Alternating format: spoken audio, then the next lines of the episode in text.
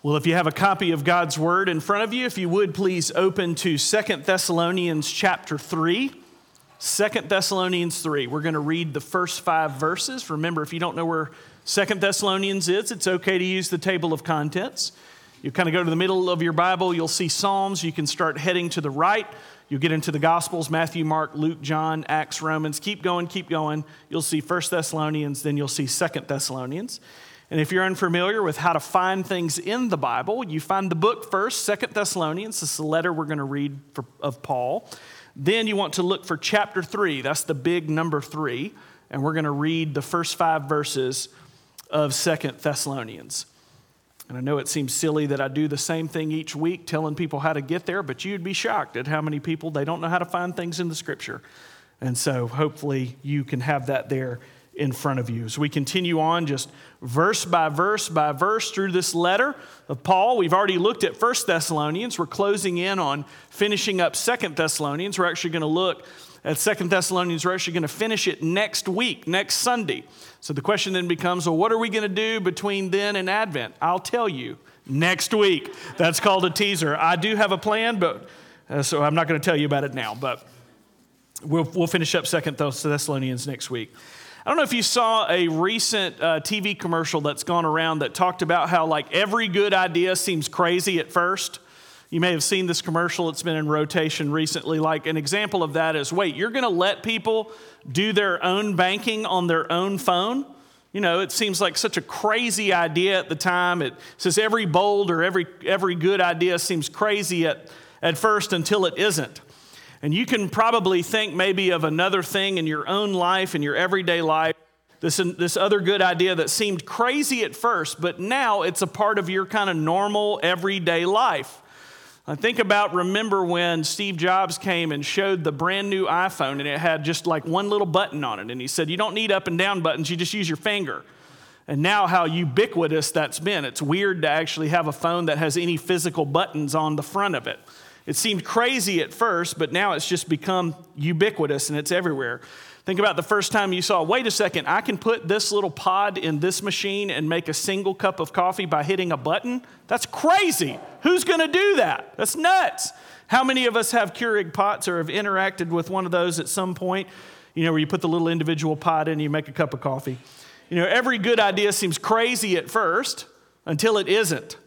Let me tell you about a guy who was a missionary, a British missionary to China in the mid late 19th century. His name was Hudson Taylor. You may have heard of him, this great missionary. He's mostly associated with the evangeliz- evangelization of China and the founding of a missions organization that was originally called China Inland Missions. It's now called Overseas Missionary Fellowship.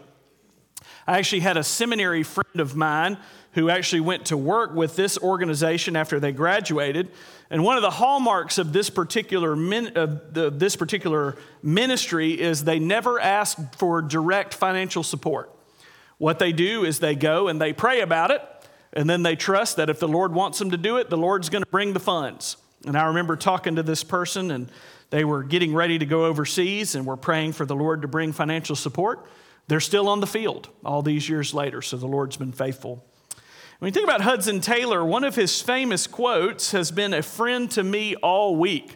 You know, you have these moments where life just is overwhelming. You may have felt these moments. You know, I had a few of these moments this past week where, you know, just thinking about the, the, the state of our church and just all the needs in our, you know, in our community and around the world. And, you know, I'm just, I felt my own weakness. Uh, like, who am I to, to do this? One of his quotes has been a good friend to me all week. Here's what Hudson Taylor said when I cannot read, when I cannot think, when I cannot even pray, I can trust. Isn't that a good quote? Here's another one of his famous quotes as it pertains to this good idea that seems crazy at first. Here's what he said He said, There are three stages to every great work of God. First, it's impossible, then, it's difficult, then, it's done. Great Hudson Taylor quote. First, it seems impossible, then, it seems difficult, but then, it's done.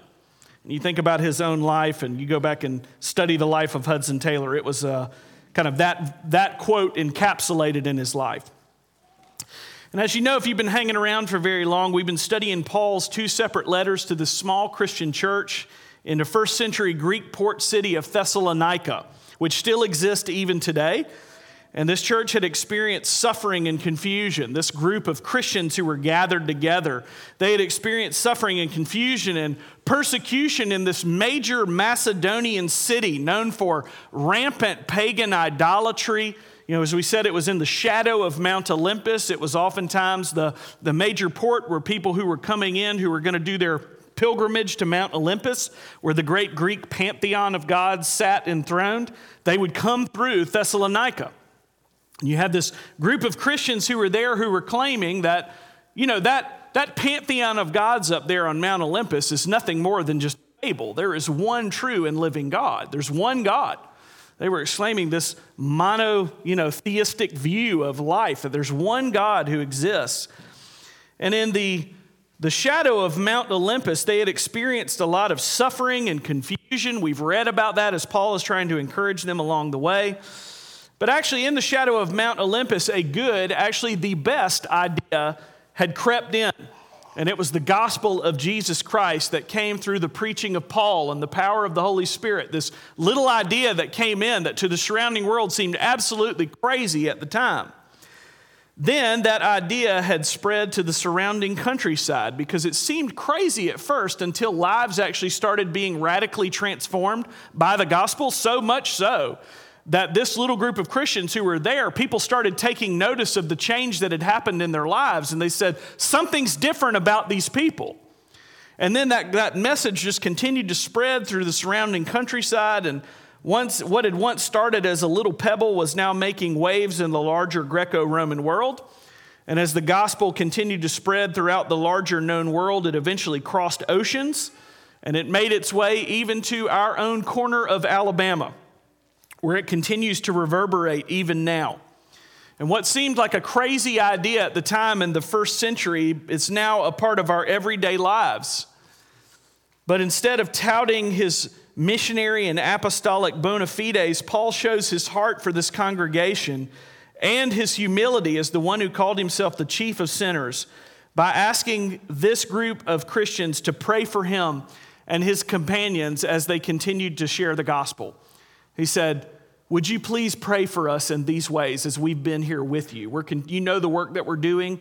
We know that life is hard for you, it's also hard for us. Would you please pray for us as we continue to, to share this idea that seems crazy?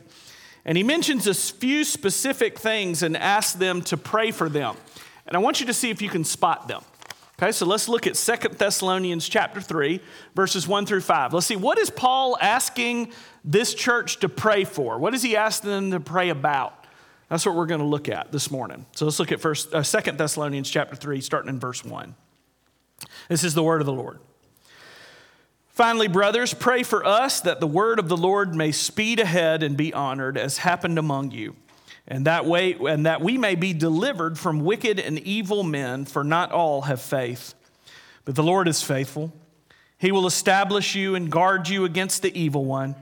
And we have confidence in the Lord about you that you are doing and will do the things that we command.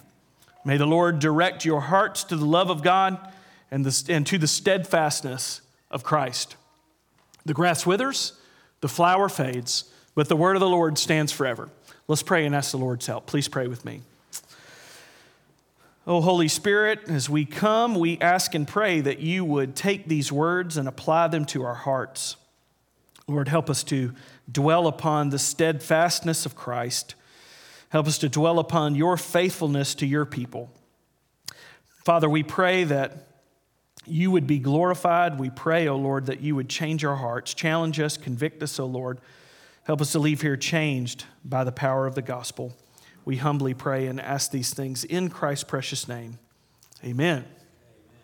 Now, as we look at this very short passage in Second Thessalonians, I want us to focus on really the two main parts of his appeal. These are going to be our two points this morning if you're taking notes. Number one, we're going to see a call to prayer for the gospel. So, a call to prayer for the gospel. And the second point is a call for confidence in the gospel. So, a call for prayer for the gospel and then a call for confidence in the gospel. Those are the two things we're going to look at. So let's look at our first point a call to prayer for the gospel. This is basically verses 1 and 2, with a little bleed over into verse 3.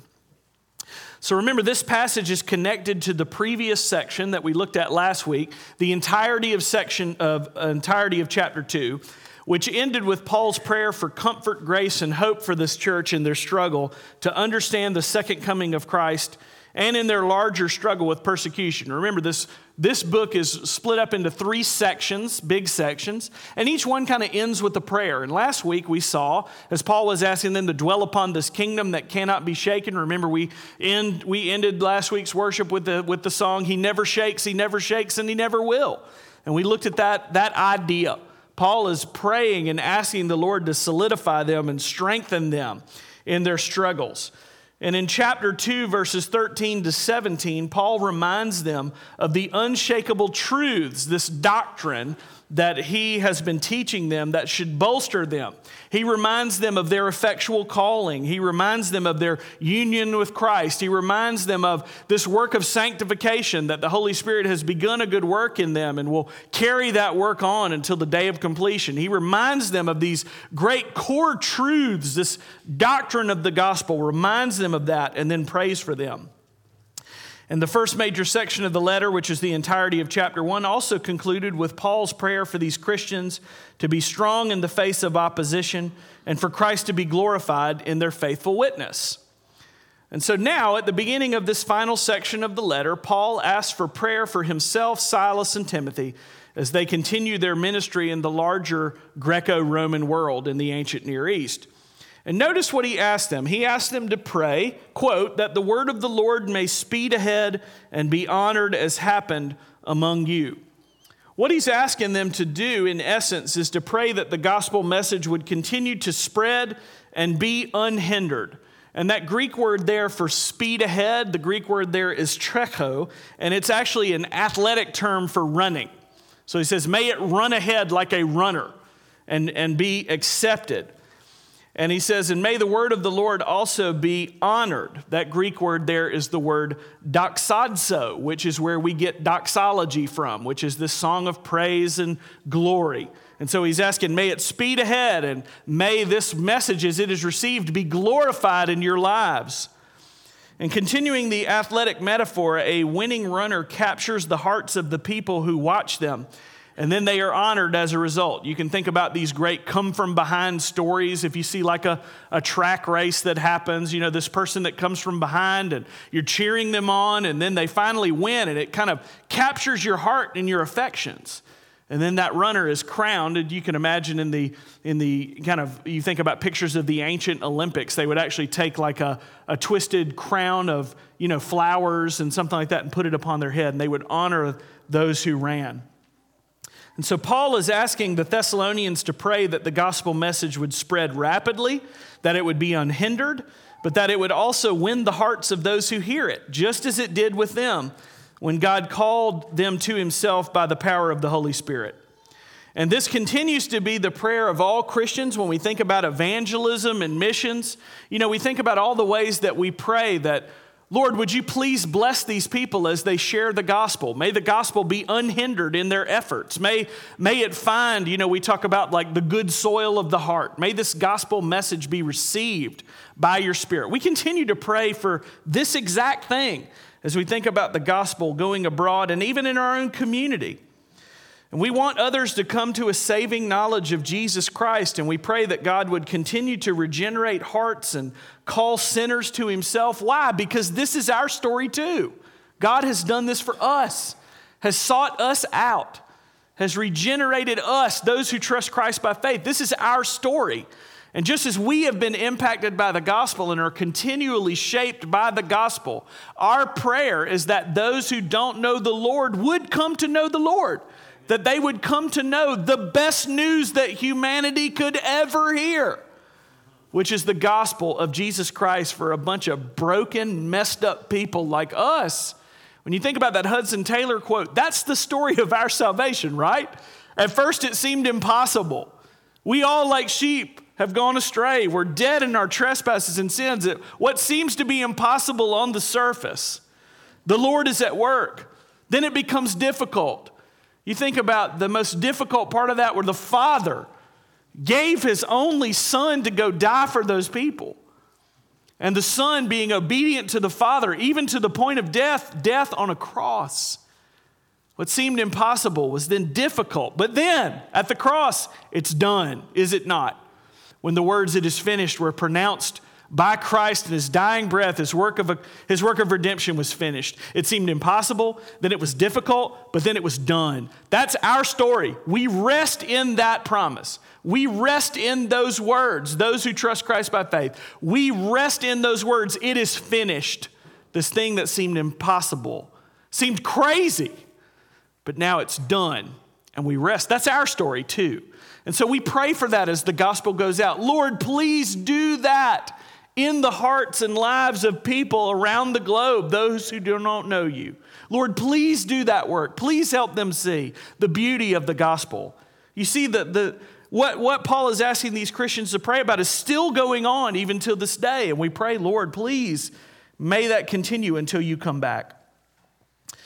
We see in Romans chapter 10, verse 17, so faith comes from hearing, and hearing through the word of Christ. And when you think about if you were here and you trust Christ this morning by faith, aren't you glad that God sent someone, somebody, to tell you the good news of the gospel?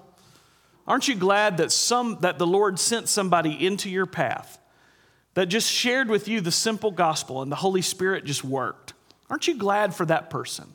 I can think of people that have encouraged me and loved me along the way. I can think about my own young life director who asked me the hard question, you know, if you standard question, if you were to die tonight, how in the world do you possibly have any assurance of salvation? I'm grateful that the Lord laid that upon Adam Sellner's heart many years ago to ask me that question to my face. And I hope you are grateful for those the Lord has put in your path along the way to share with you the good news of the gospel. And may we be faithful to. May we trust the Lord in the midst of that. You know, we think about evangelism and missions and we think, well, I'm not as biblically literate and I'm not as good as a public speaker and I'm not a, you know, we trust the Lord is sovereign. That when it is, it is time for Him to change a human heart, He is going to do it. And we're faithful to just go set the table and say, look, I, here's how the Lord has changed my heart. We say one of the most powerful testimonies that you can have as you seek to share your faith with other people is what God has done in your own heart. Say, let me tell you the best news I ever heard. Let me tell you and show you this thing that has radically changed my life and continues to shape me. That's what Paul's praying for, asking them, please pray Please pray that as the gospel has come to you, that it would come to others in this powerful way. Please pray that it would run ahead and be unhindered, and pray that we would be faithful to go and share the gospel. Here's what James Grant Jr. said in his commentary. He said, In this particular passage, Paul explains something important about God's plan prayer and the power of God's word. And although we must affirm that God is in control of everything, we are still responsible to pray. Notice Paul asked them to pray. Prayer is a great privilege, and those who have been called to preach or do evangelism, missions, etc., just as Paul is asking, they need our prayers. Not because they're super Christians, far from it, but because they are weak like everyone else and they face discouragement. And Paul is saying, please pray for us. And we pray for all those who are, are seeking to share the gospel. And we need our own prayer. We need to pray ourselves. It's a great privilege to come before the Lord and to pray to Him, knowing that He hears us. What an amazing thing. You ever thought about that? We go before the Lord and we pray that He hears our prayers. It's, it's amazing when we think about it. Look at verse 2. We're only one verse in. Let's keep going. Verse 2. Paul also talks about another reality for anyone seeking to share the gospel with others. He talks about the attacks of wicked and evil men. And that word, that Greek word translated wicked is atopos. It's a really rare word in the New Testament. It, what it refers to is something that's out of place, something that's kind of twisted and bent. It's, it doesn't look the way it should. And the world is full of people who are in league with Satan and who actively oppose the gospel, the kingdom of God, and by default, they oppose the people of God, any of those who are associated. And as we have seen, these attacks can come from both outside and inside the visible church. We saw that last week in chapter 2. And so we should not be surprised by this opposition when it comes. Satan is currently in his death throes and is lashing out as the kingdom of God continues to expand, as the Holy Spirit continues to call God's chosen people to himself at their appointed time. Here's where verse 4 of the great hymn, The Church's One Foundation, comes in. You know, we love singing these old hymns in the Presbyterian church. You know, we love these old hymns with lots of words. And the reason we love these old hymns is we're reminded of the great truths of Scripture as we sing them. What we sing shapes us. These songs that we sing, they, they kind of lodge in you, and you'll find that they're good friends to you in your times of need. Here's what verse 4 of the great hymn, The Church is One Foundation, it's incredibly comforting. It says, The church shall never perish, her dear Lord to defend, to guide, sustain, and cherish is with her to the end. Though there, that there be those who hate her and false sons in her pale, against the foe or traitor, she ever shall prevail. The gates of hell will never prevail against the church because the Lord watches over it.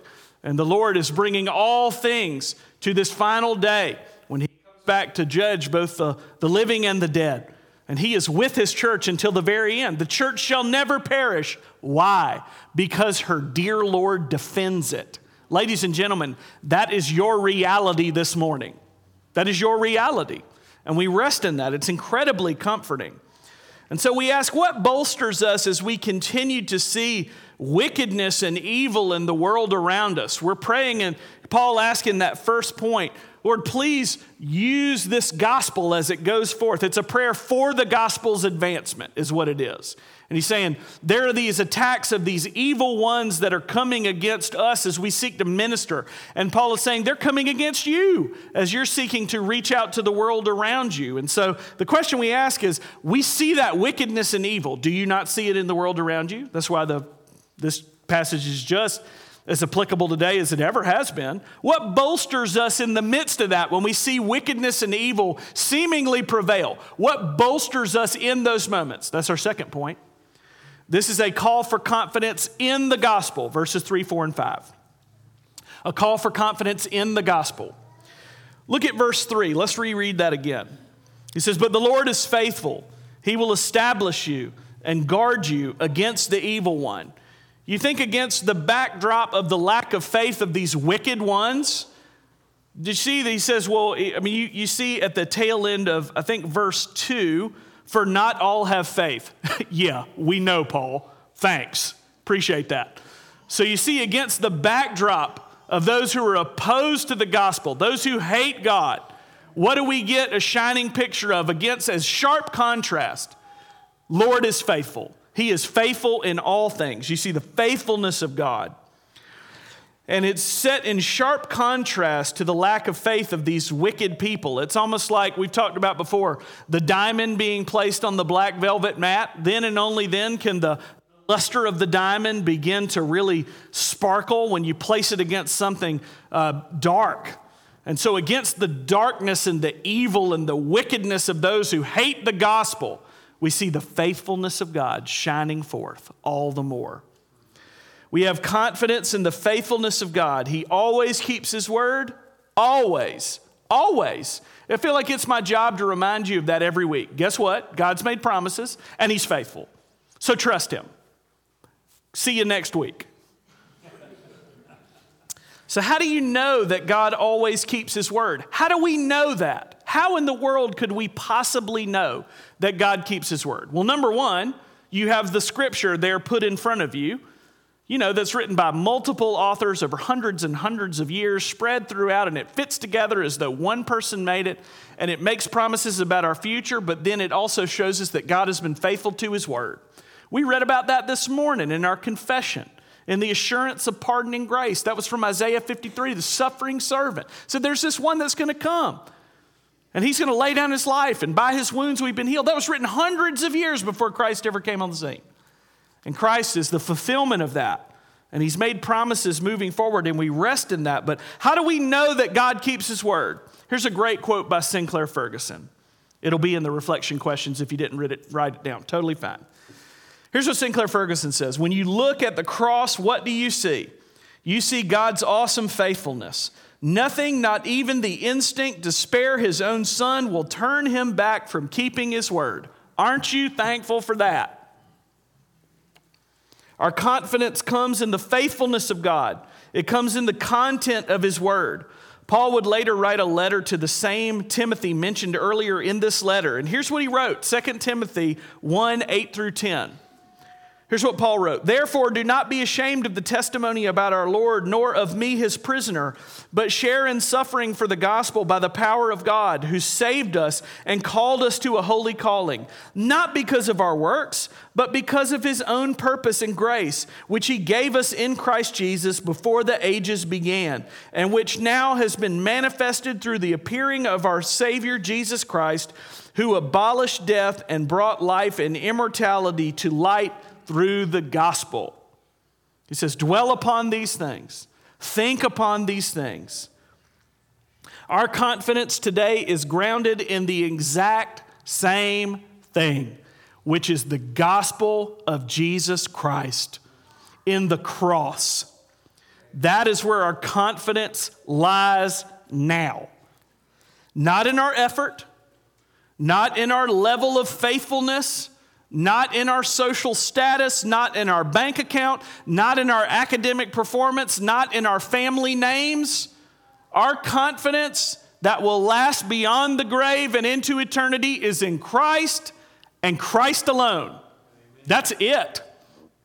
Anything you add to the end of that equation that includes an I and a me, you missed it. It's in Christ, it's in His faithfulness, not in yours. And once that gets in your bones, it changes everything. Because, see, many of you have grown up or you still think that somehow I need to put my faithfulness in. And when my certain level of faithfulness is reached, then and only then will God bless me. That is not how the gospel works. Do you remember question one that we asked the new members? What do you have to admit? very the very first thing you have to admit is I'm a bad person and I have fallen short of the glory of God. Question 2 that Jesus is my only hope. That's it, ladies and gentlemen. And you think about this gospel confidence that Paul had. If you take an honest assessment of your life this morning, where is your confidence grounded, really? Where is your confidence grounded? What grounds your hope and your confidence this morning? Is it your bank account?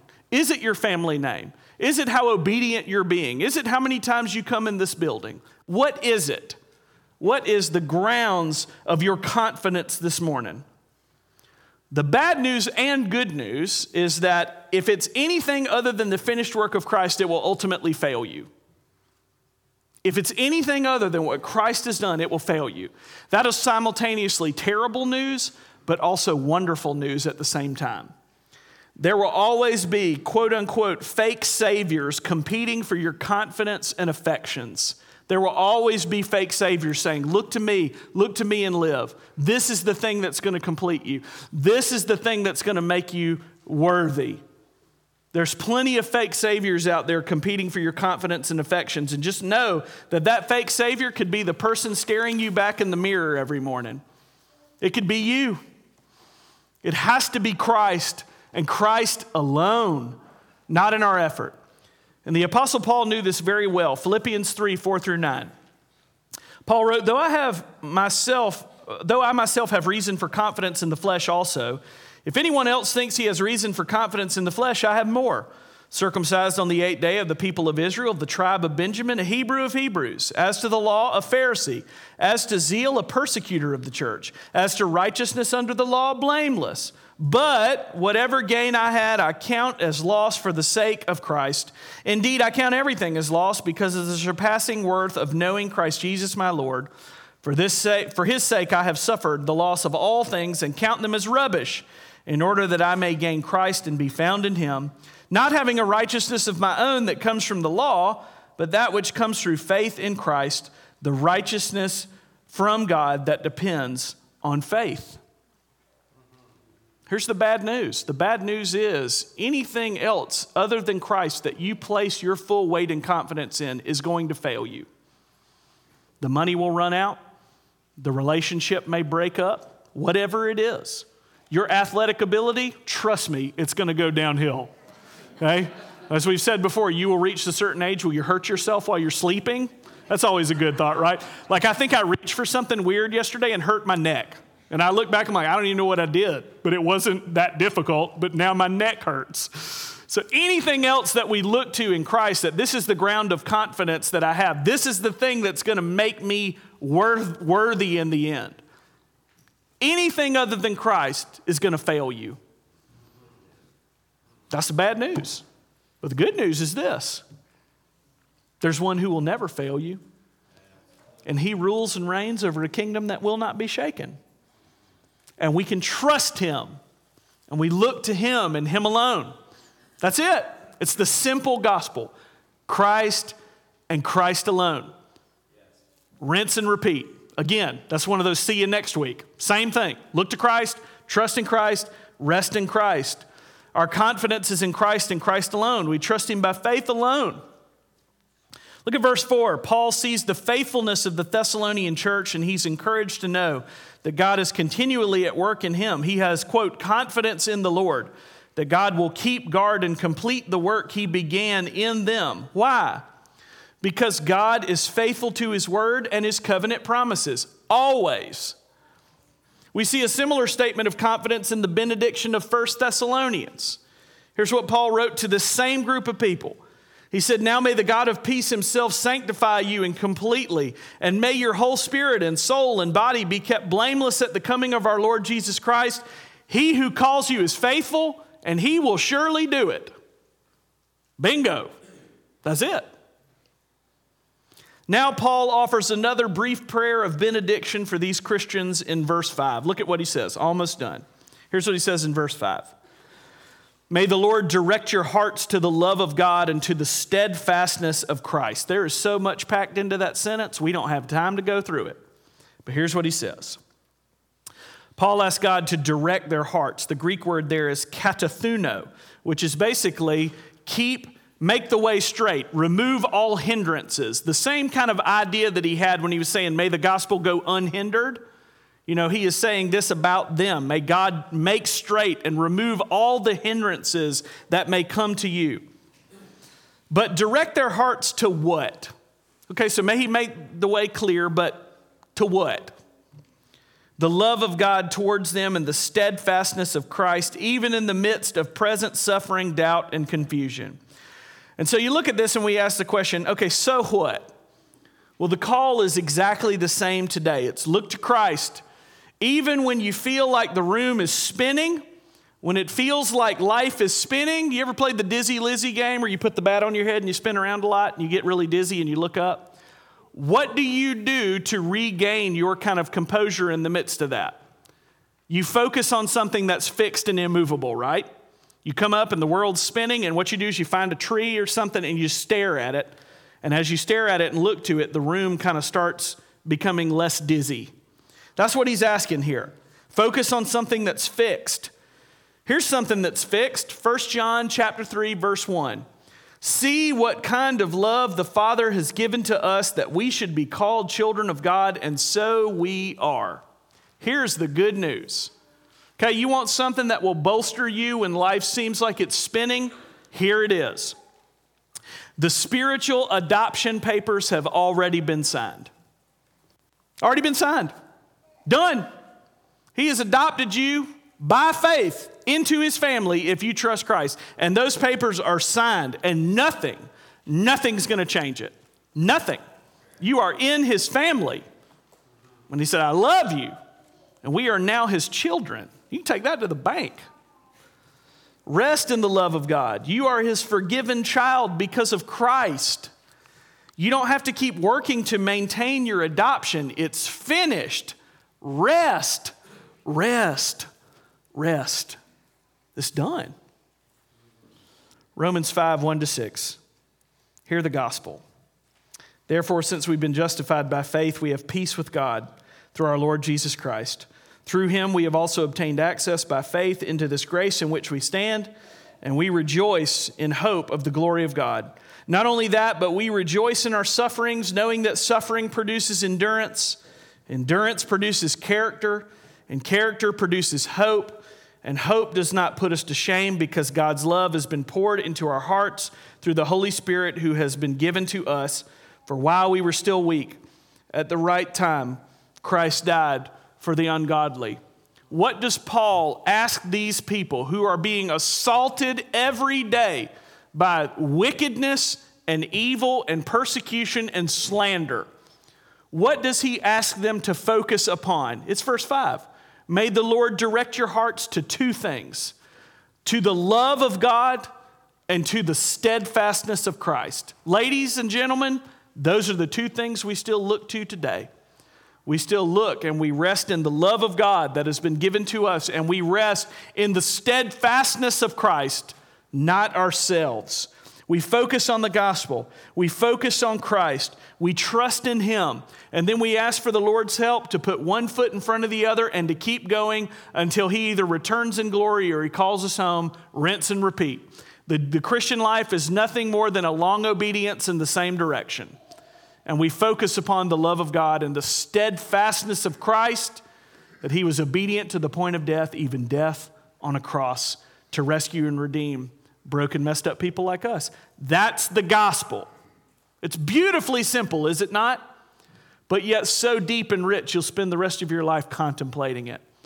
But here's the thing when life gets tough, when you want to give up, when you've had one of those days like I had on Tuesday, where you just wake up and you're like, oh, I just don't want to do this anymore. We have those days where the world seems like it's spinning out of control and we lose heart and we get discouraged. Remember this quote by Hudson Taylor When I cannot read, when I cannot think, when I cannot even pray, I can trust. That's it. That's it. Look to Christ, rest in Christ, trust in Christ. He's good and He's faithful always and forever. I hope you're grateful for that. I am. And we'll finish up this book next week.